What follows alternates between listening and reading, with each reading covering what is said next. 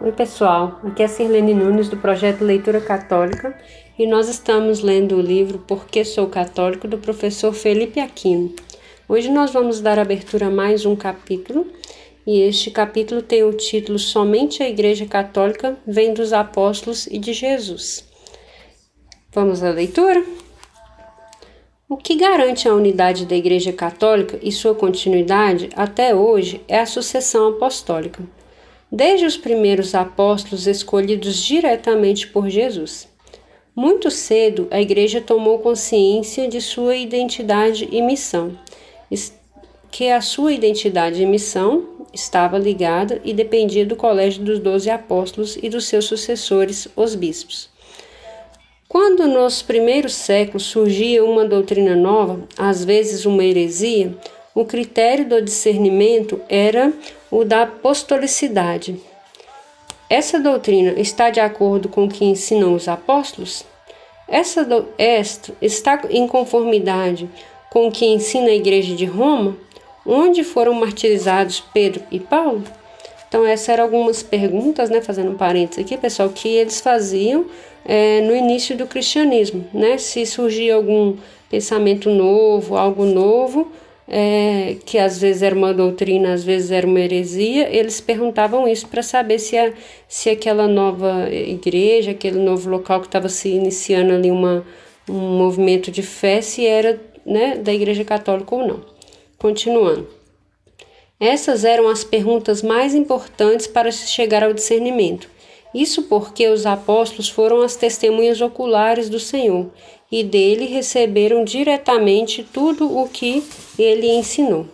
O livro do Apocalipse revela a igreja na sua glória futura, simbolizada com uma bela cidade celeste construída sobre doze pedras fundamentais, nas quais estão escrito o nome dos doze apóstolos do Cordeiro. A muralha da cidade tinha doze fundamentos com o nome dos doze apóstolos do Cordeiro. Apocalipse 21, 12 a 14. Essa revelação que São João teve da igreja ensina-nos através dos símbolos dos símbolos da figura apocalíptica a realidade da igreja. O mais importante é notar que os doze fundamentos alicerces da muralha traziam o nome dos doze apóstolos do Cordeiro. Isso mostra que neles está edificada a igreja como disse São Paulo aos Efésios.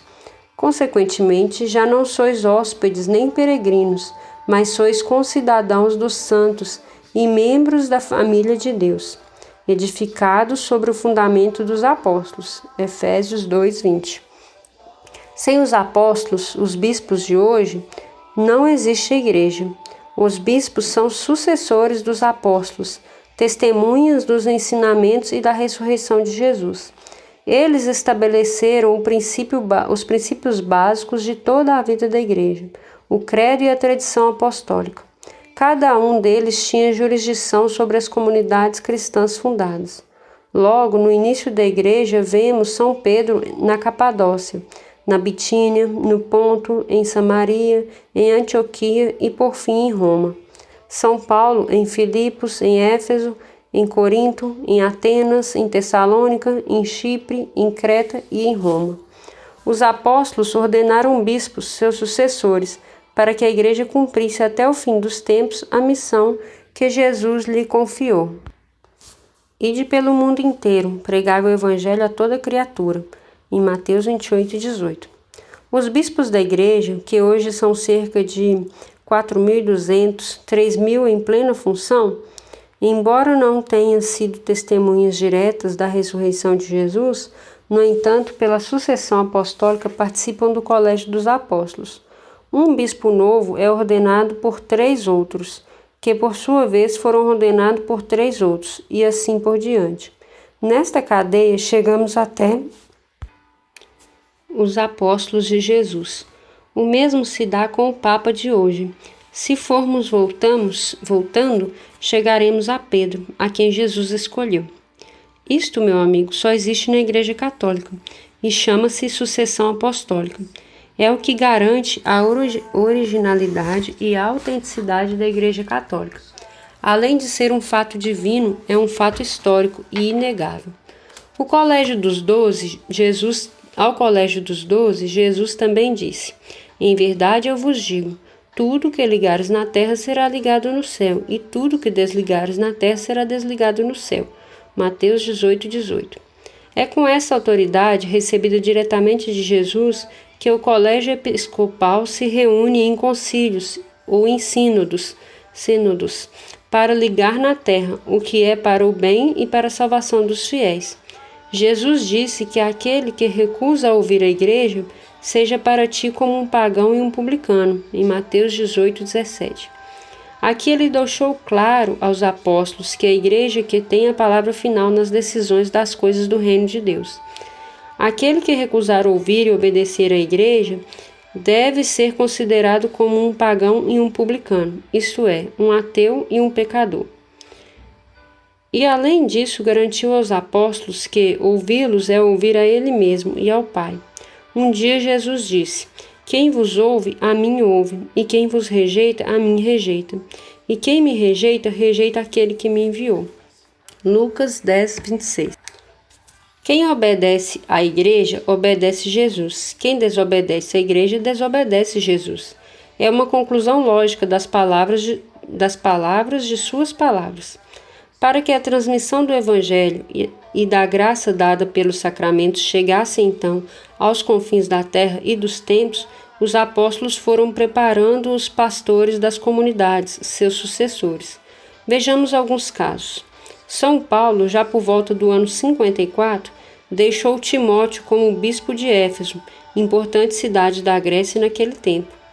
Torno a lembrar-te a recomendação que te dei quando parti para Macedônia, devias permanecer em Éfeso para impedir que certas pessoas andassem a ensinar doutrinas extravagantes. 1 Timóteo, 3, 1 Timóteo 1, versículo 3. A principal preocupação de Paulo era com a sã doutrina, que Timóteo, bispo, devia garantir na comunidade. Esta continua a ser a principal missão dos bispos, também hoje na igreja. Além de ser para o seu rebanho um pai espiritual e a pedra viva da unidade, é, São Paulo ordenou a Timóteo, bispo, e depois lhe disse: Por esse motivo eu te exorto a reavivar a chama do dom de Deus que recebestes pela imposição das minhas mãos. 2 Timóteo 1, versículo 6.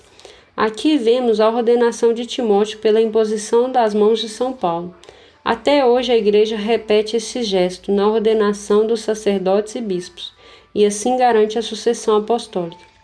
Paulo também escolheu Tito para bispo de Creta, importante ilha do Mediterrâneo. Eu te deixei em Creta para acabares de organizar tudo e estabeleceres anciãos, sacerdotes, em cada cidade, de acordo com as normas que te tracei. Essas passagens mostra, essa passagem mostra que os apóstolos iam definindo as normas da igreja que foram formando a sagrada tradição apostólica, tão importante e legítima quanto a, quanto a própria Bíblia. Para a continuidade de Filipos, São Paulo envia Epafrodito. Julguei necessário enviar-lhes o irmão Epafrodito, meu companheiro de labor e de lutas. Filipenses 2, 25. Nos Atos dos Apóstolos, vemos São Paulo, no final da vida, despedindo-se emocionado dos bispos de Éfeso. Não, não tornareis a ver a minha face. E, reco e recomenda-lhes o rebanho como a sua preocupação. Ele diz: Cuidais, cuidais vós mesmos de todo o rebanho sobre o qual o Espírito Santo vos constituiu bispos, para pastorear a Igreja de Deus que ele adquiriu com seu próprio sangue. Sei que depois de minha partida se introduzirão em, entre vós os lobos cruéis, que não pouparão o rebanho. Atos 20, 28. Mais uma vez, a grande preocupação de São Paulo é com os lobos cruéis, os falsos profetas. Mesmo dentre vós surgirão homens que hão de proferir doutrinas perversas, com o intento de arrebatarem após si os discípulos. Atos 20, 30. Sabemos que já no início do cristianismo os apóstolos tiveram que enfrentar as heresias. Nessas palavras de São Paulo vemos toda a importância dos bispos, constituídos pelo Espírito Santo. O mesmo, ele, o mesmo recomenda São Pedro aos pastores. Nessas palavras de São Paulo vemos toda a importância dos bispos. São algumas citações né, que o autor vai fazer aqui é, das palavras de São Pedro, né, aos, aos, pastores que ele foi deixando, né, os bispos que ele foi deixando. Que a gente falou até agora foi de São Paulo, né? Então vamos ver agora de São Pedro. Eis a exortação que dirijo aos bispos que estão entre vós. Velai sobre o rebanho de Deus que vos é confiado. Tende cuidado dele. 1 Pedro 5, 1, 4. Logo no início da evangelização, São Paulo dá normas a Timóteo e a Tito como, como devem ser os bispos. Sejam escolhidos em, em, entre quem seja irrepreensível, casado uma só vez, que tenha filhos fiéis. Porquanto é mister que o bispo seja irrepreensível, como administrador, que é, o posto, que é, que é posto por Deus, não arrogante, nem colérico, nem intemperante, nem violento, nem cobiçoso ao contrário, seja hospitaleiro, amigo do bem, prudente, justo, piedoso, con continuamente, firmemente apegado à doutrina da fé como foi ensinado, para poder exortar segundo a sã doutrina e a re rebater os que, os que a contradizem. Está em Tito 1, 5, 2, 5 ao 9. Todas essas passagens mostram abundantemente que os bispos foram escolhidos pelos próprios apóstolos, constituídos pelo Espírito Santo para governar a igreja. Os bispos existem desde o início da igreja, sucedendo os apóstolos. Nas cartas de Santo Inácio de Antioquia, falecido no ano 107, já encontramos a organização atual da igreja. Vemos ali um bispo residente em cada diocese. Aqui você pode ver a importância do bispo, do bispo desde o início.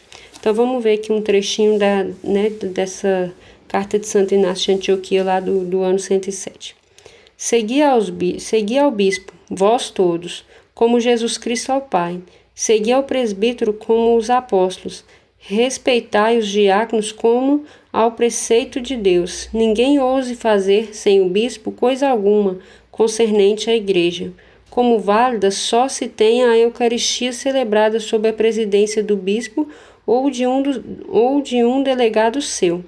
A comunidade se reúne onde estiver o bispo e onde está Jesus Cristo está a Igreja Católica. Sem a união do bispo não é lícito batizar nem celebrar a Eucaristia.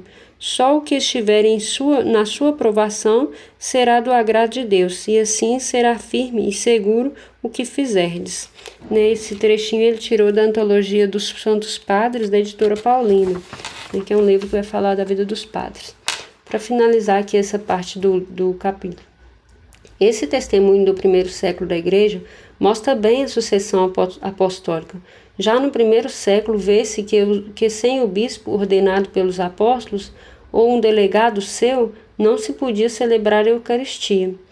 No combate aos hereges gnósticos do seu tempo, Santo Irineu, no ano 202, no primeiro século, dizia: Ora, todos esses hereges são de muito, muito posteriores ao bispos, aos quais os apóstolos entregaram a igreja, as igrejas particulares. Necessariamente, pois tais hereges, cegos para a verdade, mudam sempre de direção e disseminam as doutrinas de modo discordante e incoerente. Ao contrário, o caminho dos que permanecem à igreja cerca o universo inteiro e, possuindo a firme tradição dos apóstolos, faz-nos ver que todos possuímos a mesma fé. É, eu vou parar por aqui, pessoal, essa leitura para o áudio não ficar muito longo, né? Mas a gente vai ter algumas mais algumas citações aqui dos, dos primeiros séculos falando sobre essa sucessão apostólica. É, é interessante a gente ler esse, esse trecho e compreender né, que no início eram os bispos e os bispos celebravam as, as Eucaristias, né, as missas. E aí eles também poderiam nomear pessoas para fazer isso por eles. E essa nomeação, com o tempo, foi se tomando o nome de, de padre, né, sacerdote, padre, como a gente falou hoje, que foi essas pessoas que o bispo ordenava para ajudar no serviço, porque as comunidades foram crescendo muito, o trabalho foi ficando é, muito grande para um bispo só, às vezes a região era grande, e aí surge né, a figura dos padres, né, dos sacerdotes que vão estar tá ajudando. Eles já existiam, mas ainda não tinha esse nome, e aí a partir de um tempo foi se dando esse, essa nomenclatura. Eu espero que a leitura de hoje enriqueça a sua vida espiritual e nós nos vemos na próxima. Deus te abençoe.